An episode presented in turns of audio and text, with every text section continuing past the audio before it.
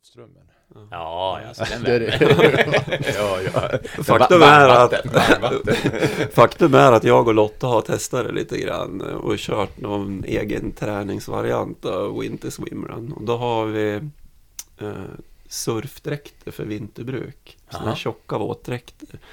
Så springer vi på isen och så kommer man till kanten och så hoppar man i och simmar lite. Och så Funkar det? klättrar man upp och så springer man vidare. Ja, det funkar jättebra. Men, men, men hur... Men, man kan ju inte köra så länge och det, man, dräkterna är ju tjocka så att man kan ju inte springa länge i dem. Och, Men hur, hur enkelt är det att ta sig upp ur... ja, men då får man ha isdubbar liksom, Ja, om, det, wow. om det är svårt att komma upp. Men Ja. det brukar gå bra ändå, men man kan ju ha dem i reserv. Då. Så det har vi bara gjort på kul liksom, att träna, liksom, hållit på och lekt en halvtimme sådär. Vad har du för något på Ja, händerna? det, är- det är ju huva. Huva och händerna? Ja, det blir ju neoprenhandskar och neoprenskor. Neopren. Ja.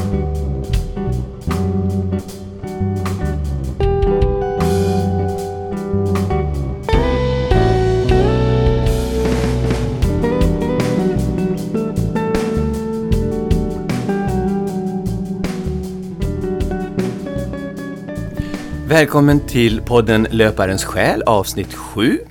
Med oss idag har vi Mikael Malmberg ifrån Söderhamn. Vi ska prata lite grann om hjärnans spratt som den spelar oss i form av hallucinationer och annat när vi är ute och springer eller så. Men allra först, vem är Mikael? Berätta lite om dig.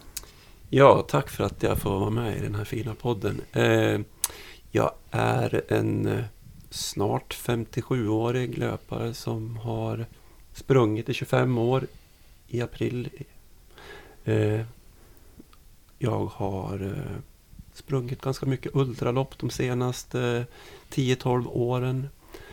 Ehm, jag är psykolog, intresserad av prestationspsykologi och skriver en hel del om det och funderar mycket på det och försöker använda det i, i mitt löpande så mycket jag kan. Mm, och det är din blogg, Motionszonen är det va? Ja, Precis, den är värd att besöka tycker jag. Det, det tar ju på alla möjliga aspekter, inte minst löpning men också, du hade massor med äventyr ett år med din, med din hustru. Har faktiskt två år Ja, ja. och det var lite så åren började också för att vi eh, vi gjorde något som vi kallar för 50 vardagsäventyr och vi bestämde oss för att tillsammans eh, hitta på någonting spännande ungefär en gång i veckan och göra någonting som vi inte hade gjort tidigare, något nytt. Eh, och det kunde vara paddla till något nytt ställe eller springa på något, någon ny plats eller göra någon kombination av aktiviteter vi inte hade gjort tidigare. Och eh, efter ett år så tyckte vi att det här var så givande för oss och då fortsatte vi ett år till så då blev det 100 vardagsäventyr. Wow, otroligt. Ja. Ja, men- var, var det svårt att komma på grejer? Nej, det var faktiskt... eh, Vi hade en liten inledningsfas där vi inte riktigt visste hur vi skulle tackla det där. Men eh, sen när det hade gått några veckor då började, det liksom, då började vi hitta sådär. Vi tittade ut lite olika toppar vi kunde klättra upp och vi letade platser att simma på eller paddla på eller springa på. Och sådär. Och så hade vi liksom en tanke med att det skulle vara någonting som kändes nytt för åtminstone en utav oss. Eh, och eh, vi kunde också ha någon med oss som, som inte hade upplevt den där grejen tidigare och då, då kunde vi också räkna det som ett vardagsäventyr. För att då var det någon annan människa som Just det det. var lite nytt för. Så vi gjorde det ganska enkelt för oss. Men det gav oss ett gemensamt fokus. eh, Där liksom båda två drev på det här att hitta på grejer. Vilket jag tycker var, var fantastiskt. För att vi, vi hade alltid någonting planerat. Och så ökar det ju gemenskapen väldigt mycket tycker jag. Mm. Och då, då var vi i ett läge precis där liksom barnen hade flyttat ut och sådär. Så att det passar ju väldigt bra på det sättet. De var också med ibland. Eh, nej, vi hade nog inte något vardagsäventyr där barnen var med. Eh, båda hade ju flyttat ut Ja. vid det här laget och hade fullt upp med sina egna liv. Så, Wow. så. Men då kan man gå in på sidan och för, om man inte kommer på någonting själv så kan man ta er, nå- nå- några av era äventyr och testa Ja men absolut, det Mm. finns ju hundra att välja på där. Och Ja, vad kul. sen har vi i princip så har vi liksom fortsatt att leva ungefär på samma sätt efteråt också. Ja, det det, det är inte riktigt samma kontinuitet i det men, men eh, det är ändå så att det, det, liksom, det händer grejer hela tiden. Att vi Ja. är ute på toppturer. Och, Det syns ju väl, inte minst på ditt Instagramkonto Ja, tycker jag, att det, där ser vi mycket av att Ja. ni tillsammans gör väldigt mycket tillsammans. Mm. Ja, roligt. Jättekul att ha dig här, en psykolog, en psykiatriker, en filosof. Det, Mm. det här är ju, eh, när vi tittar på dagens program eh, så handlar det ju lite om just när hjärnan spelar lite spratt för oss också. Och det har ju du upplevt inte minst, Micke, vid eh, flera tillfällen. Och eh, man pratar om hallucinationer. Och jag tittar upp här på etymologin för det som på, på Wikipedia här så står det på latin är då hallucinatus, vilket betyder dröm, tankar som planlöst flyger omkring eller förvirrat prat. Och det förvirrat prat känns ju spännande. Relevant. Eh, och hoppas att vi ändå ska hitta någon sorts röd tråd i det hela. Ja. Och eh, det är också roligt med människor som då även jobbar med, professionellt med de här frågorna. Mm. Och också då får betrakta sig själv. När du sprang här i somras mellan Sälen och Falun så Eh, när jag hämtade upp dig så började du säga att ja, men nu börjar stenar och sånt röra på sig lite grann och du börjar känna av lite grann av hallucinationerna i det tillfället kallar man. Och du har väl i din blogg eh, har du skrivit ganska rejält om eh, inte minst din upplevelse under 200-majsloppet du sprang. Ja, just det. Ja, Precis. precis. Mm. Vilket vi hoppas vi återkommer till. Ja. Men eh, och som filosof så, eh, jag är lite vid sidan om här för det här är ju rätt mycket eh, psykologi det handlar om. Men samtidigt är ju, min fråga är ju lite grann just det här kring, kring verkligheten. Och det är också intressant, vad är, vad är det som är verkligt och vad är inte verkligt? Ja, och vad som händer i de här tillfällena när man faktiskt börjar hallucinera. Mm. Blir man rädd av dem eller, eller hur hanterar man dem? Mm. För de som aldrig upplevt det och eh, så är det lite spännande också kanske att höra, eh, ska man vara rädd för det eller vad, hur ska man hantera det? Ja, det... Först och främst, vad är en hallucination? Alltså det, det, det är en grundfråga, eller om vi ska börja i den änden. Ehm, ska du svara på det, Micke? Ja, jag kan väl försöka. Eh, jag tänker att det finns liksom en skillnad mellan en illusion och en hallucination. Vi skapar ju verkligheten inne i våra hjärnor. Det pågår utanför någonting och så försöker våra, via våra sinnen så skapar vi en bild eller en upplevelse i hjärnan. Hjärnan predicerar utifrån våra tidigare erfarenheter och våra förväntningar och så blir det en simulering i hjärnan. Och eh, man kan ju se saker förvrängt. Att jag, jag misstar mig och ser någonting annat än, än det jag ser. Och, och det kan ju vara en illusion. Alltså jag tittar på någonting och så uppfattar jag det som någonting annat. Men en hallucination, det är väl mer att man ser något som överhuvudtaget inte finns och det eh, kanske innefattar flera sinnen och sådär också. Jag har ett exempel. Eh, jag tänkte ut ett exempel inför den här intervjun och då kom jag på att jag hade haft en hallucination tidigare före Tech 200 också. Och det var när jag gjorde värnplikten. Så, så låg vi ute i fält några dagar och vi skulle dels sitta eldvakt på natten och sen skulle vi ligga i ett värn och, och bevaka ett område också. Eh, varje natt sådär, som vi turas om. Då. Och vid det här tillfället skulle jag ligga två timmar i ett värn och spana ut över ett fält och så var det ett dike i framkant på det där fältet. Och vi visste att det skulle kunna komma så kallade fiendetrupper och attackera oss då med lösplugg. Och jag låg och tittade ut där och jag såg skuggor liksom långt fram på fältet som jag uppfattade som att det skulle kunna vara soldater. Så jag tittade och tittade på dem där och efter ett tag så började de röra på sig. Mm. Så kröp de på en lång rad framåt och så ner i diket och så upp på andra sidan. Och då var jag helt övertygad. Så då röck jag larmlinan och så kom de andra springande. Och eh, jag insåg ju då efter ett tag att det hade ju inbillat mig hela den här sekvensen. Men jag såg dem ju jättetydligt. Alltså, det var skuggor som kom och krypande igenom där. Och det var ju en hallucination skulle man kunna säga. Som var förknippad med rädsla och förväntan och sådär. Och den var helt annorlunda än de här hallucinationerna jag upplevde under Tech 200. Det, På vilket vis då annorlunda?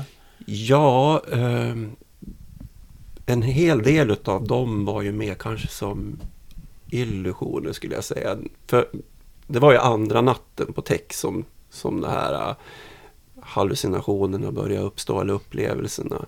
Men, men innan vi kommer där, Ja, eh, alltså Tech 200 för er som inte Ja, känner till det, vad är det för någonting? Ja, det är ju ett lopp som går eh, utanför Stockholm som är som en ingår i, i en ultrafestival skulle man kunna säga. Där det är många olika ultralopp och eh, Sveriges ultracommunity brukar vara på plats. Och där springer man 32 mil då. Eh, på en bana som är 11,5 kilometer som man springer 28 varv. Och eh, man har 54 timmar på sig att klara av det där. Och, och det här som jag började uppleva då, det var väl ungefär 40 timmar in i loppet. Andra natten. Då jag var väldigt trött. Jag hade sovit en kvart natten före och jag hade försökt sova lite grann i början på andra natten men hade inte lyckats med det. Och eh, hjärnan började spela med spratt liksom. Jag... Ja, det första jag såg det var, det var en massa stora svampar, alltså i, i storlek som en människa ungefär, som var en bit in i skogen. Som, som stod på rad där och de såg ut som någonting ur en Elsa Beskows saga. Och det var ju liksom inget skrämmande med det, utan det var bara eh, spännande på något sätt. Intressant. Eh, förvirrande också. Och, och, jag sa till min kompis då som sprang med mig som pacer, alltså ett stö, en stödlöpare, att nu ser jag de här sakerna. Uh, och det hjälpte mig att liksom, hantera det och vara kvar i verkligheten. Och sen efter ett tag så var det ett dike som var alldeles fullt med paket med röda snören. Uh, och sen så mitt på stigen så stod det ett glas som var 3-4 decimeter högt med en blå vätska som lyste och det var bubblor som rörde sig uppåt och det såg otroligt lockande ut.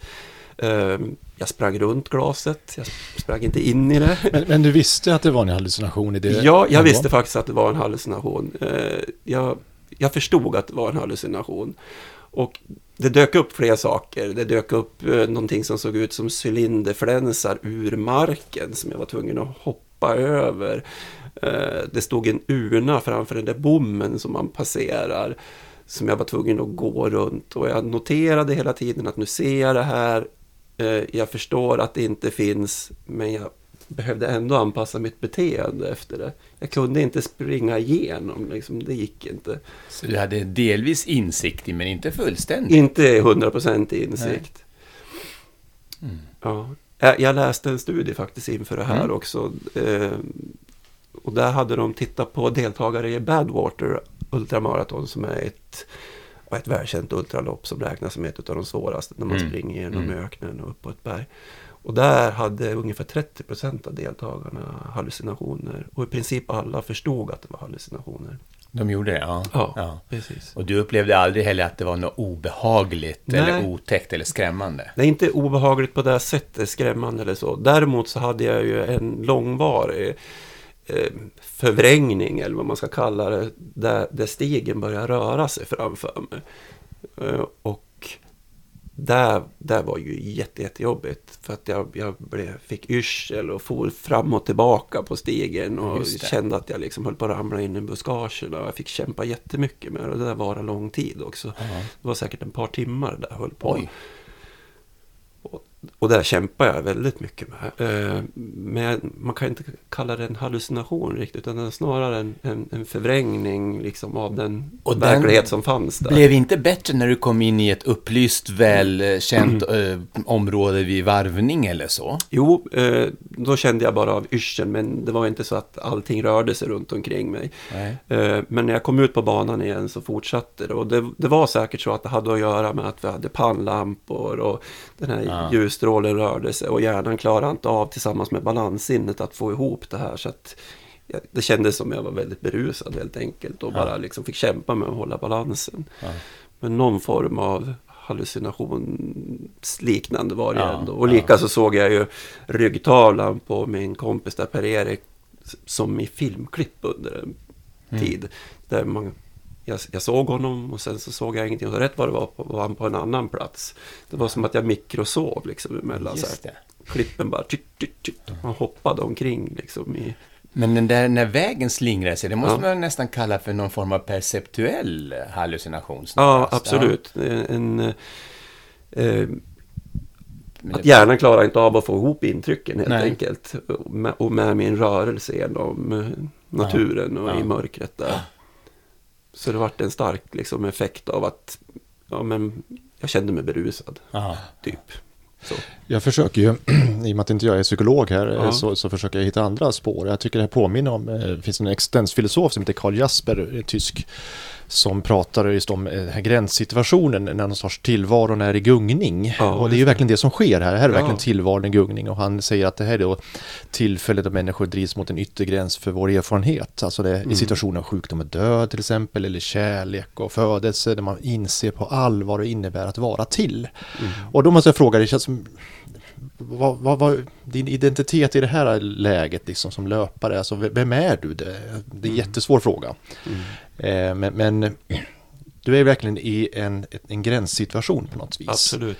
Eh, du upplever någonting du aldrig tidigare upplevt. Eh, en del skulle påstå att du är drogpåverkad, men det är, det är någonting annat. Det är samma mekanismer antar jag. Mm, mm.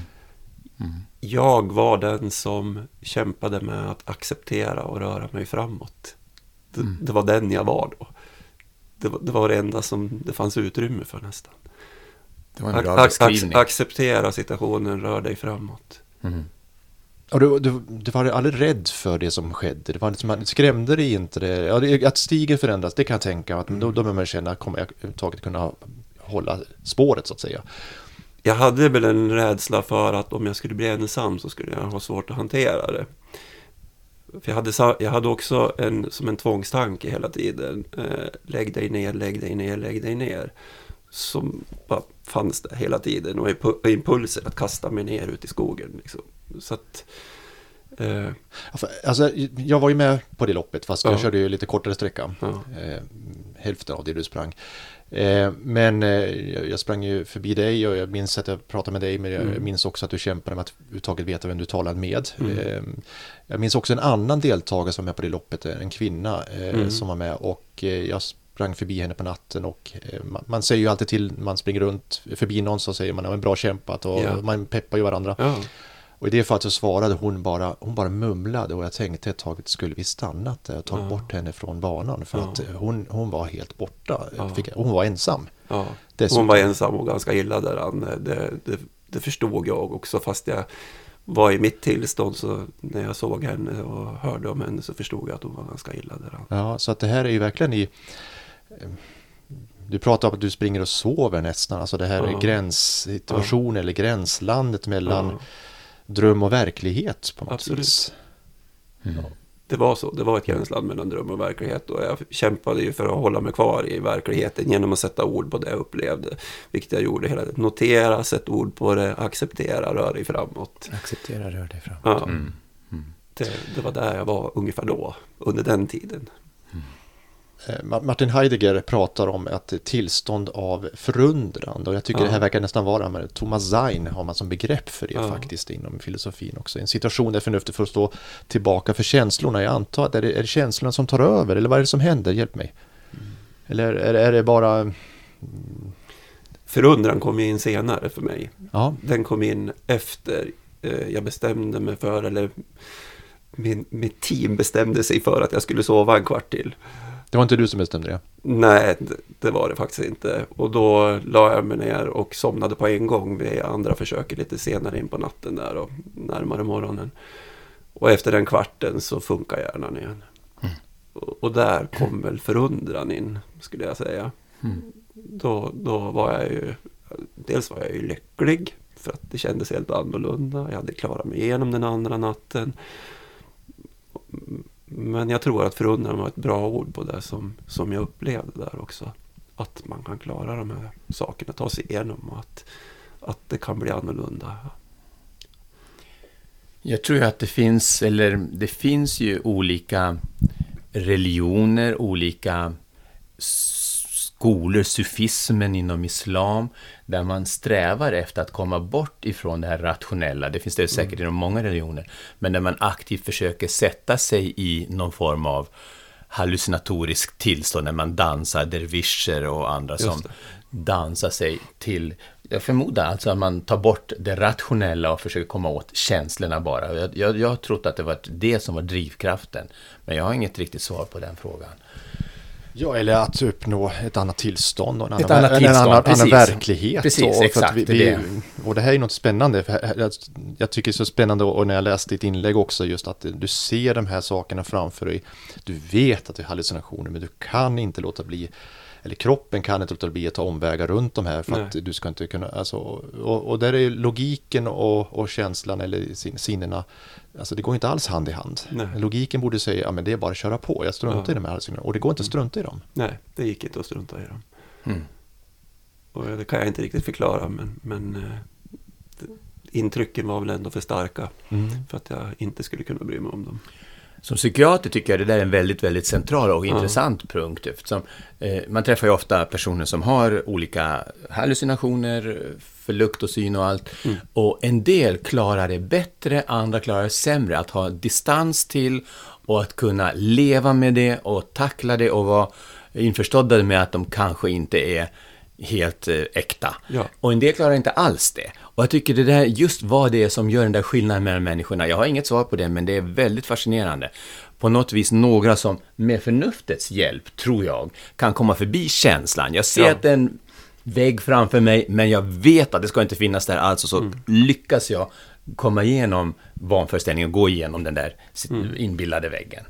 Uh, Och det där tycker jag, det, det hade inte någonting med någon form av vad vet jag, självkontroll att göra? Eller har du någon reflektion kring vad det var som gjorde att du var tvungen att, att ta ste, steget vid sidan av den där urnan?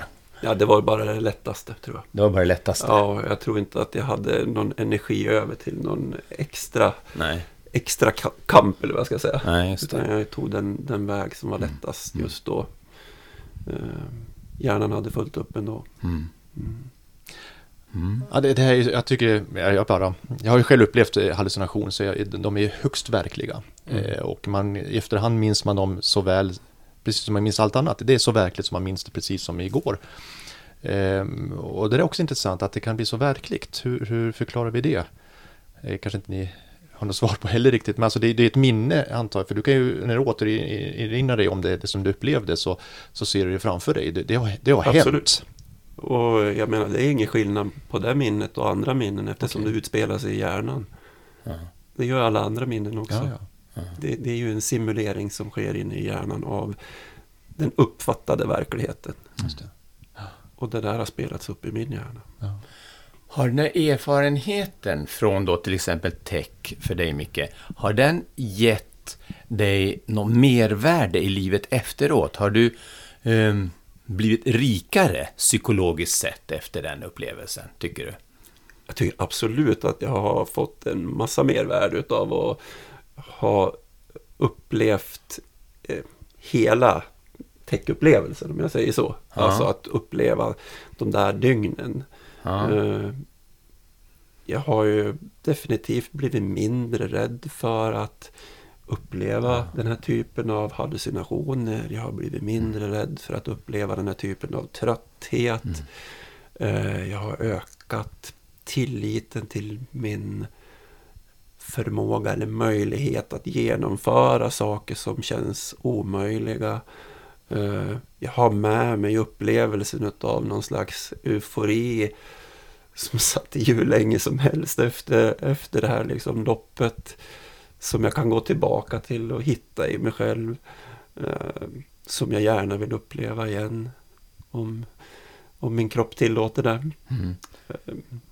Ja, Och var det själva, eller det, här är svårt att svara, var det prestationen som, som har gett dig det här? Eller var det att var det svårigheterna, om jag säger så? Det är väl mest svå- att svårigheterna, kan jag tänka. Ja, att hantera svårigheten och jag tycker att jag, jag kan vara tacksam för de svårigheter jag upplevde. Jag hade ju också en mental breakdown där någonstans efter mitten på loppet. Jag tappade hoppet ett tag och sen eh, hittade tillbaka. Och, och, och den erfarenheten tycker jag också är otroligt värdefull. Vad var det som gjorde att du hittade tillbaks? Eh, istället för att fastna i kampen mot mina egna tankar så tog jag en paus. Letade reda på en fin gräsluttning och la mig där det var på dagen i, i solskenet. Och fyllde på med lite energi gjorde jag och sen så tänkte jag igenom eh, hur ligger det till egentligen? Hur ser mina chanser ut? Vad kan jag klara av? För då trodde jag inte att jag skulle klara det inom tidsgränsen. Det kändes som att det här kommer, det är omöjligt. Mm. Och varje gång jag försökte springa så fick jag liksom tvinga mig själv att springa och sen började kroppen gå efter 20 sekunder. Och så höll jag på med det där ett tag tills jag insåg i ett helikopterperspektiv att det här kommer inte att funka. Mm. Och då när jag tänkte igenom det, då kom jag fram till att ja, men jag kan sikta på 20 mil, det tror jag jag klarar. Och det har jag i mig. Plus att det var andra saker också som spelade in. Bland annat att massor utav, säkert 10 personer som var med och sprang Tech 100 eller Tech 50 sprang en omväg fram till mig och frågade hur det var med mig. Alltså den omtanken kändes så fin. mm. Och så när jag kände efter i mig själv då, ja det är bra vad jag Mm, tvungen mm. att svara. Och varje gång jag svarade där så insåg jag att, ja men det är ju okej. Mm. Wow, Ja. intressant. Men det du gjorde bara, det var det att du gav egentligen efter för impulsen. Du la det på gräsplätten där. Mm. Ja, spännande. Men, men jag gjorde det som ett medvetet val att eh, istället för att vara fast i den här kampen Mm. så Mm. måste jag hitta ett nytt perspektiv. Mm. Ja, ibland det bästa sättet att ta sig framåt och ta ett steg bakåt. Ja. ja. Häftigt. Ja. Så den här erfarenheten tycker jag var väldigt värdefull och den är jag tacksam för. Det förstår jag. Mm. Mm. Jag sitter här med ett, med ett leende på läpparna. Jag tycker det är så fascinerande att lyssna till. Mm. Eh, och det här uh, hur du reflekterar kring det och, och i den situationen man är där, då finns det bara en sak. Det finns ingen gårdag eller, eller morgondag och det finns kanske en tanke om när det här loppet är över, men annars är man bara där antar jag. Det finns väl inga andra tankar på jobb eller, Nej, eller eh, relationer eller någonting, utan det finns bara du och, och din löpning och ditt mål. ja. Och människorna runt omkring, tror jag. Som jag var otroligt tacksam för. Den tacksamheten växer ju starkare och starkare under hela loppet. För min fru som var där och hjälpte mig så mycket, för min kompis, för alla som ställde upp som pacers och för alla medtävlare och funktionärer och den uppmuntran och det stödet man fick från alla. Det var som att bli kärleksbombad. Wow. Ja. Mm. Alltså man, på något vis är man nästan någon sorts ned, neddoppad i verkligheten. Eh, tycker jag är ett intressant begrepp. Det är Mm. än en gång Heidegger som säger det här. Mm. Men, men alltså vi, vi är i den situationen och vi är bara Mm. där. Och det finns inga utvägar eller avskilda punkter från vilka vi kan betrakta tillvaron. Utan vi är liksom bara där just då. Mm. Ehm, och vad var det du sa för någonting? Din, ditt mål var bara att ta dig framåt. Mm. Just då när det var som svårast, då var det acceptans som gällde att ta Ja. mig framåt. Acceptera allt det här du upplever och ta det framåt. Och det var ju just då under den andra natten när jag hade så Ja. mycket, så jobbigt med hjärnan kan man säga. Alltså natten är värst, Ja. tror jag många tycker. Vad, vad, vad är det som händer där på natten? Alltså, är, det, är det mörkret som omsluter en eller blir vi mer utsatta? Är det därför vi får hallucinationer på natten? Får man, det är det högre upp på natten eller på dagen? Jag, jag brukar ofta tänka på det här att man kan ju få hallucinationer även när man tar bort sinnesintryck. Mm. Folk som är synnedsatta eller om man vistas i ett mörkt rum eller i en sån här float, float tank. eh, När man tar bort alla sinnesintryck så börjar man ganska snabbt att hallucinera. Och jag vet inte om det är någon större skillnad mot de vanliga hallucinationerna i karaktär och i, i typ, men, men jag kan tänka att det, på nätterna, då är man ju relativt sinnesdepriverad på många olika sätt. Synintrycken åtminstone försvinner. Ehm, och det kan bidra till att det är, man har svårare på nätterna, tänker jag. Eh, Så.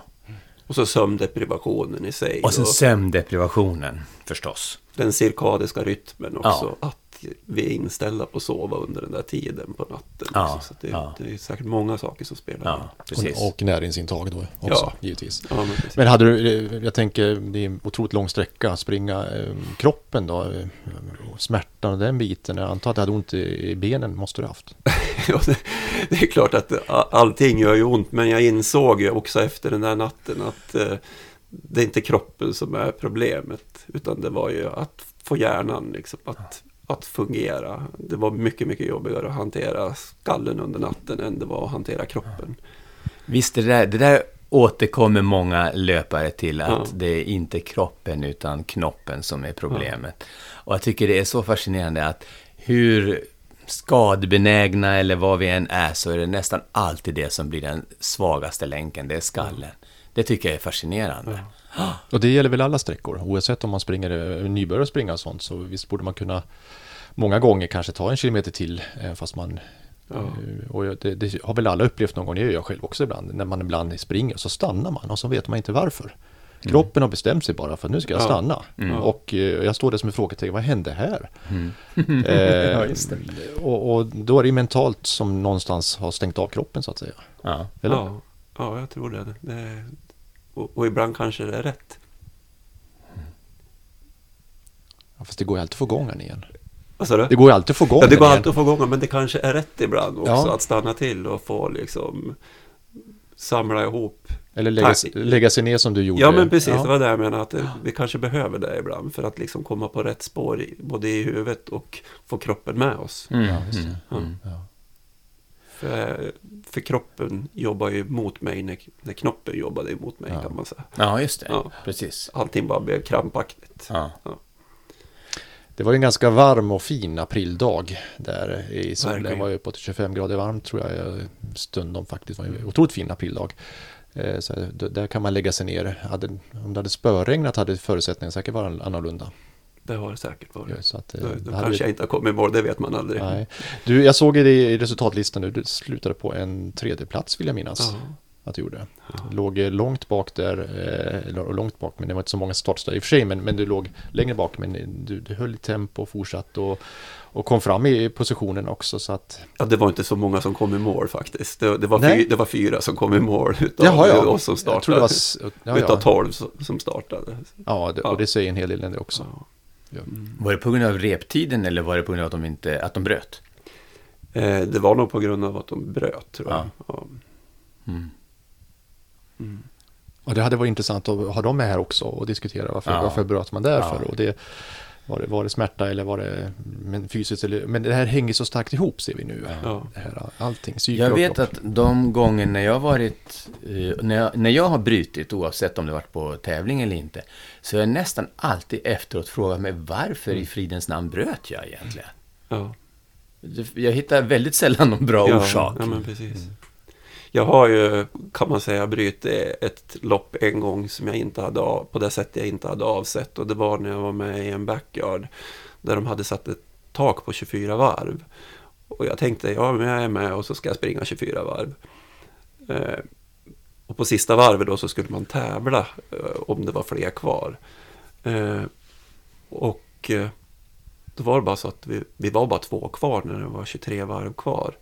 Eller när det var, när det var, när vi hade sprungit 23 varv så var, var det bara jag och en till. Och han var ju betydligt snabbare än mig och då såg jag inte längre någon anledning att springa det. 24 varvet. Då ville jag inte mer. Min fru sa, men det är klart du ska springa sista varvet, det, det orkar du ju. Nej, men jag vill inte liksom. Det var, det var bara då, och då hittade jag någon förklaring med att jag hade så ont i höften, vilket jag i och för sig hade, men det är klart att jag kunde ha sprungit ett varv till. Beroende på att du inte egentligen ville tävla, sprinttävla på slutet. Nej, jag visste att han kom i tio minuter före mig Ja. i mål. Och han sprang i det snabbaste varvet av alla på sista varvet också. Ja. Men jag bröt ju och det har jag inte behövt gjort. Jag skulle ju ha kunnat sprunga alla varv. Men Ja. det var ju liksom helt plötsligt så tävlar jag med någon annan istället för mig själv. Det, det har jag ju har jag liksom aldrig gjort på något ultralopp tidigare. Kortare lopp har jag tävlat med andra, men ultra då har jag bara tävlat med mig själv. Ja. Men där vart det så och då, då bröt jag på, efter 23 varv och eh, jag hade ingenting att kämpa för längre tycker jag. Ja, fast du visste ju inte om han skulle klara det här 24 varvet. Nej, det visste jag inte heller. Det, har- det har du helt var- rätt Allting kan ju hända. Det, det var helt rätt Janne. Men eh, efteråt insåg jag att det fanns någonting jag har kunnat kämpat för. För det finns en lista med de som har sprungit 24 varv eller mer. Har jag vetat om det så har jag nog sprungit.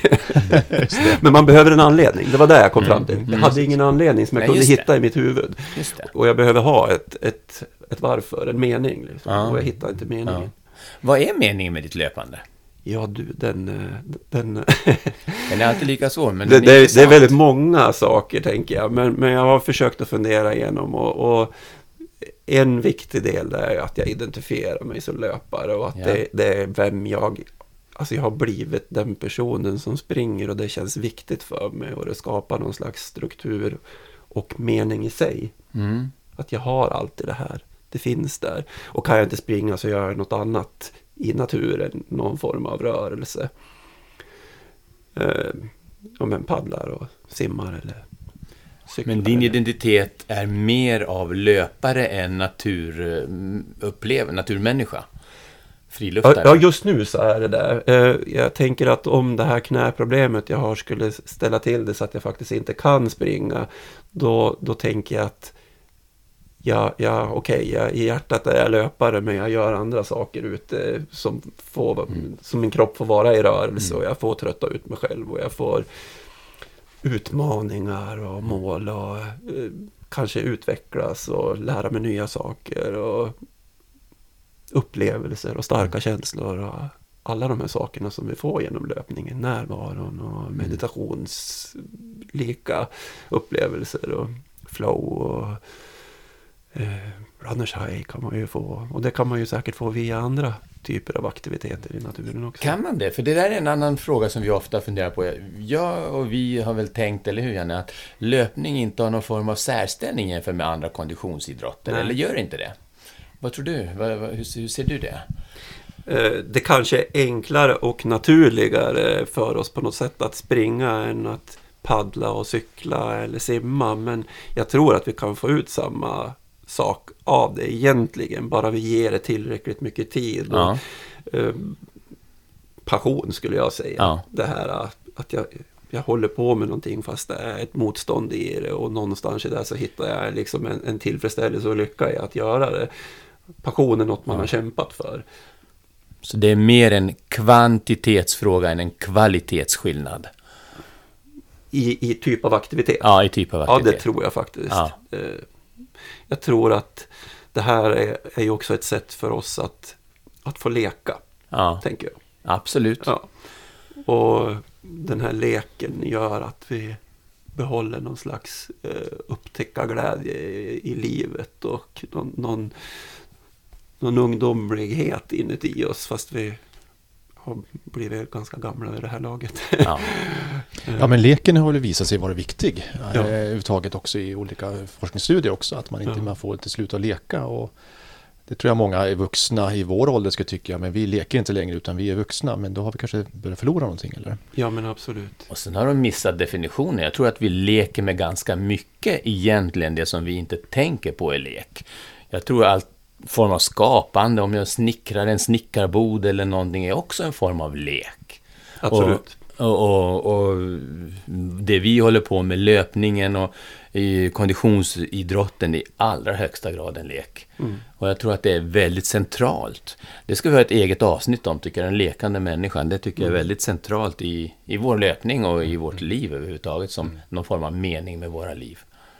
Mm. Jag bad ju dig, och jag tror nästan du har svarat på den frågan, mm. alltså löparens själ för mm. dig. Eh, det fick vi uttryck för egentligen. Ja, det, det, var väl kanske den liksom individuella delen av löparens själ, men jag tänker det finns väl en generell del av det också. Det, eh, som ni diskuterade, ni två förra gången när ni i ert förra avsnitt så satt ni och pratade om vad själen var och sådär. Och då, då pratade ni ju lite som jag tänkte att om en löparens själ finns ju också i synapserna som du sa. Mm. Och eh, löparens själ finns i du kanske var mer inne på det individuella. Mm. Det som är det individuella själen. Och jag tänker båda delarna är, behöver ju finnas. Men eftersom du ställde den frågan till mig före så, så tänkte jag, vad, vad blir mitt svar då?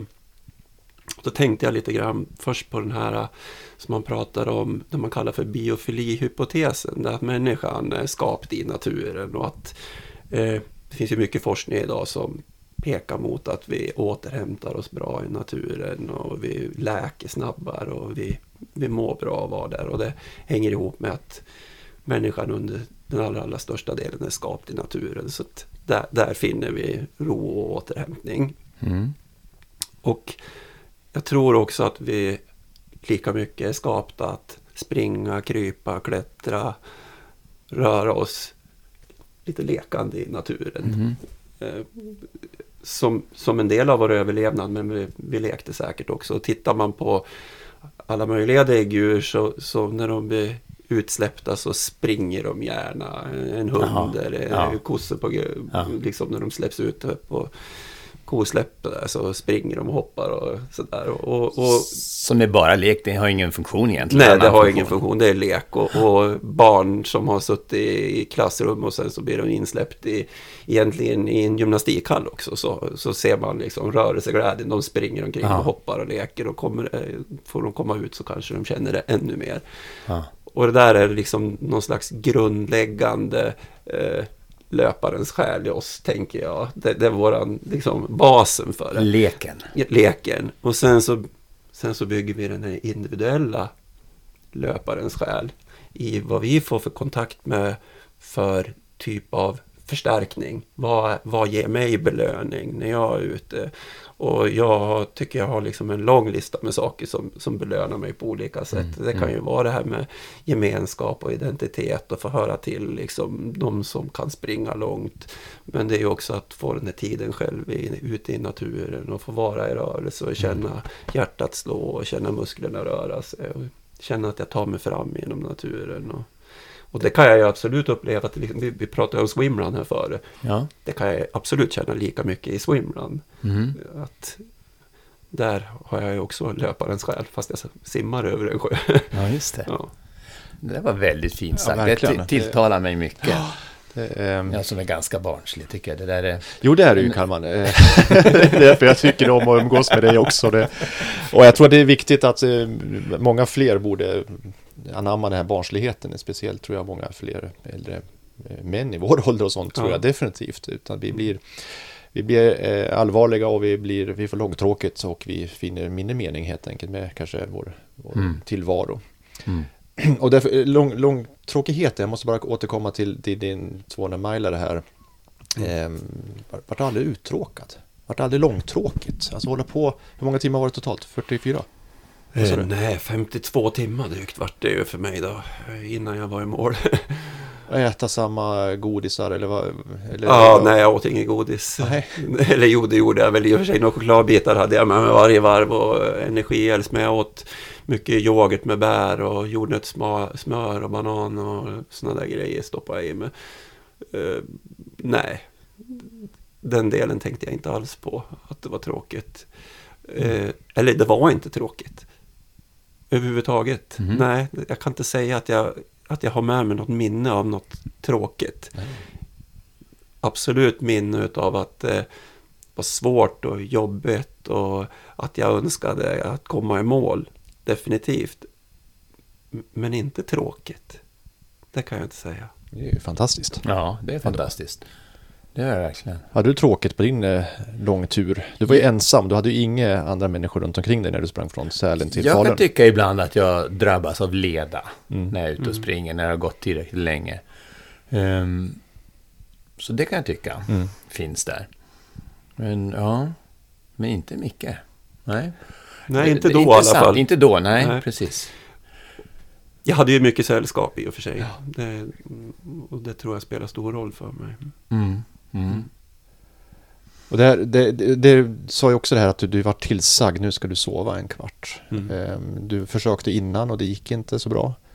Ehm, Jag har, min erfarenhet är att när man kommer till ett läge där man planerar att man ska sova, då är det svårt. Ja. När kroppen säger nu måste du sova, då somnar man så här. Mm. Jag vet inte om det var så för dig också, att du bara somnade på en gång när du bara la dig då när du... Eh, Ja, det kanske tog en minut. Ja. Tog det nog. Jag, försö- jag, kä- jag kände att det var obekvämt och tänkte att det här kommer inte att gå. Och sen somnade jag. Ja, för någonstans skriker kroppen efter att nu måste sömnen komma här. Ja, Och, Men det gör ju otroligt, eh, eller det är otroligt ska jag inte säga, men det gör ju väldigt ont att ligga på kroppen också. Man ligger på ett liggunderlag och allt, allt smärtar. Ja, just det. Mm. Så den delen spelar ju in, men är man tillräckligt trött så, så somnar man ju ändå. Ja, jag såg dig liggande där, där Mm, faktiskt. Och jag tänkte att det var skönt att han fick lite sömn, tänkte jag. Ja.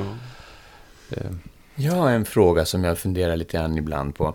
Det är när vi, alltid när vi springer, och ju längre vi springer, desto mer kommer vi in i det här någonstans mitt i loppet när vi börjar tvivla på oss själva, när vi tycker att det är jobbigt och varför gör jag det här? Det som ibland kallas för the dark place på ultralöpspråket. Um, den har du berättat att du upplevde där.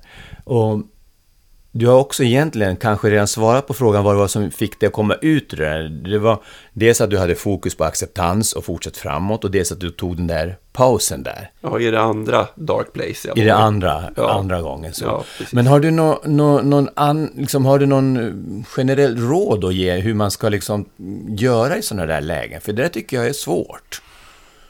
Jag tror att det är ett slags helikopterperspektiv som kan behövas eh, om, om, man känner att man är på väg att ge upp eller har tappat hoppet eller så. Ja. Eh, under natten där så tappade jag ju egentligen inte hoppet någon gång. Då, då var jag ju bara, det var bara att försöka ta mig igenom och fortsätta framåt och acceptera. Jag hade inte tappat hoppet då. Och det kom sig naturligt att du inte tappade hoppet?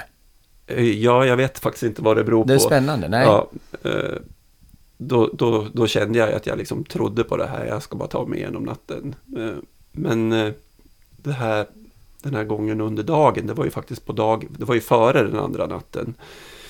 Då var jag ju där mitt i.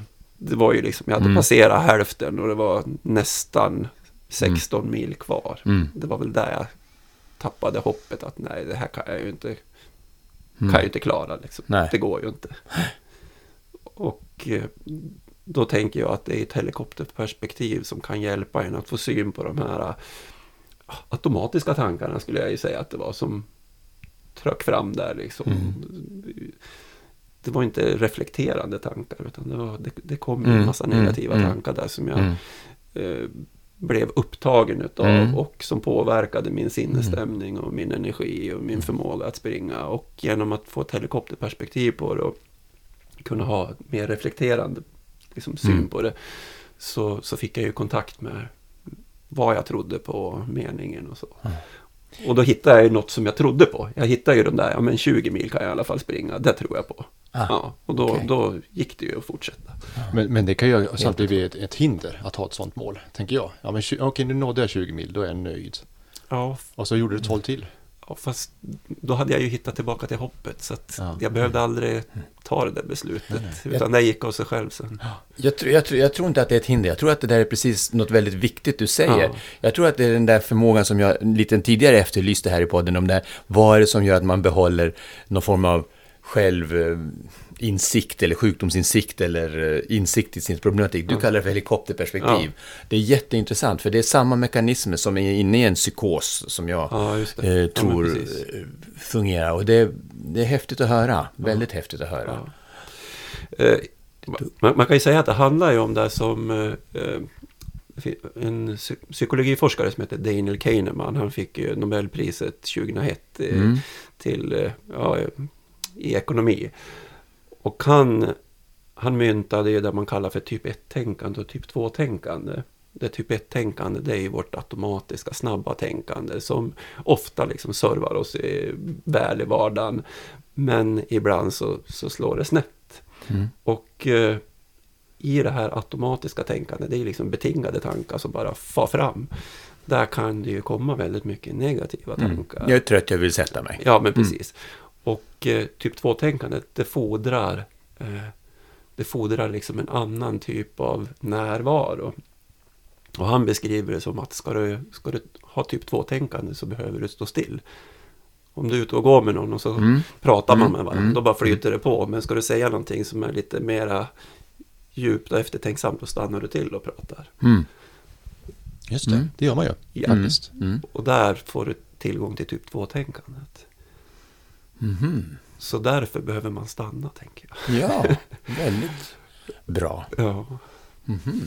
Ja, det var väldigt eh, intressant. Tänkvärt. Ja, mycket Mm. tänkvärt. Ja. tänkvärt eh, verkligen. Mm.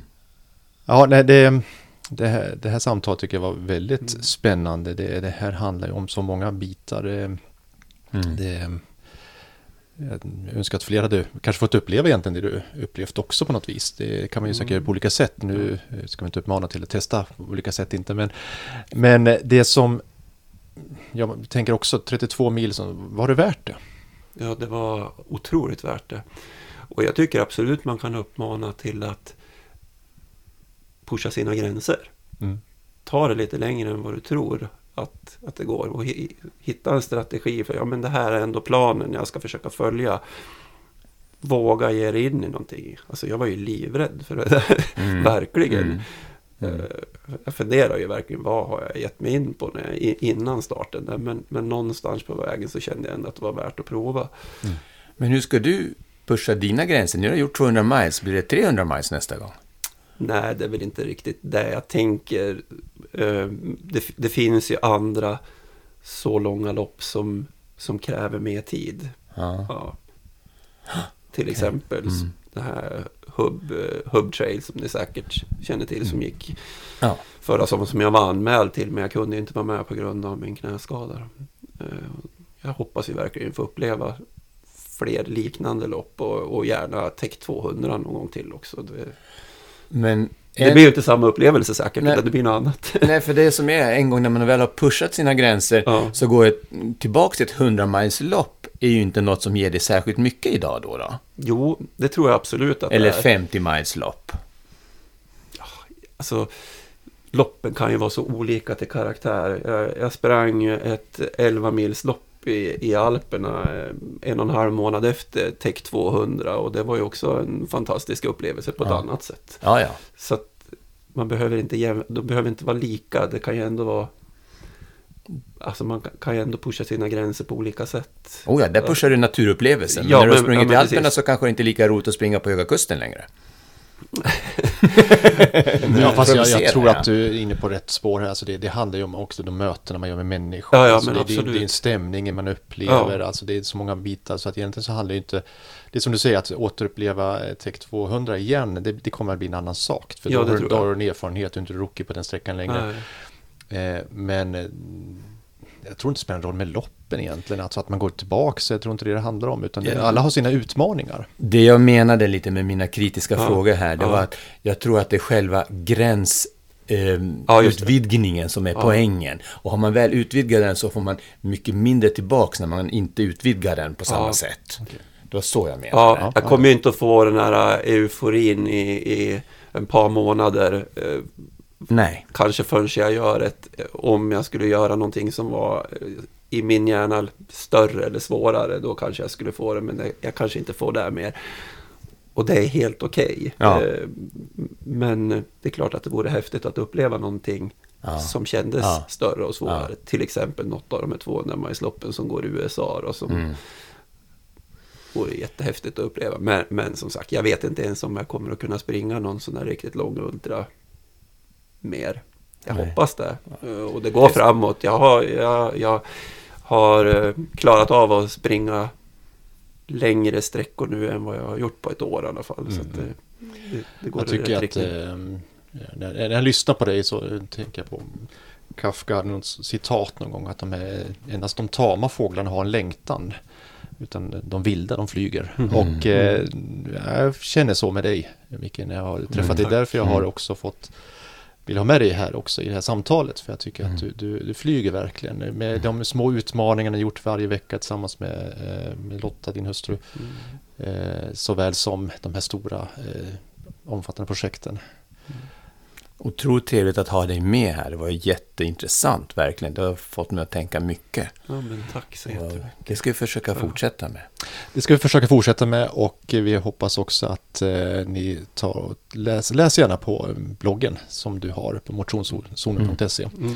Ehm, och eh, följ på Instagram också så får ni mycket in, input och eh, inspiration. I alla fall får jag det. Mm, får jag med. Får jag avsluta med en liten anekdot som är min favoritanekdot. Det var också från Badwater Ultra när en av löparna där, apropå hallucinationer, började titta på sin pacer allt mer. Sen till slut så skrek han Försvinn! Jag vet att du är en hallu- hallucination! Försvinn! ja, bra. Tack så mycket Ja, för det. tack så jättemycket. Det var jättekul att få komma hit och prata hallucinationer och ultra. Ja, vi får hoppas att det inte varit någon meningslös prat som det var i etymologin där för hallucinationer. Tack, löp väl. Löp väl allihopa, på återhörande. Hej då! Hej.